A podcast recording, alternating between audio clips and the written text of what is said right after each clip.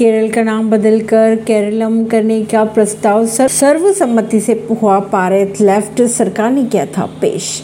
मुख्यमंत्री पिनराई विजयन ने प्रस्ताव पेश किया। उन्होंने कहा, सरकार से भारत के संविधान की आठवीं अनुसूची में शामिल सभी भाषाओं में राज्य का नाम बदलकर केरलम करने की आग्रह किया गया।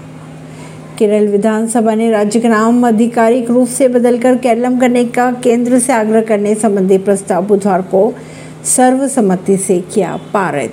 इस प्रस्ताव को कांग्रेस के नेतृत्व वाले विपक्षी यूडीएफ संशोधन या बदलाव का सुझाव दिए बगैर स्वीकार कर लिया। परवीन सिंह, नई दिल्ली से।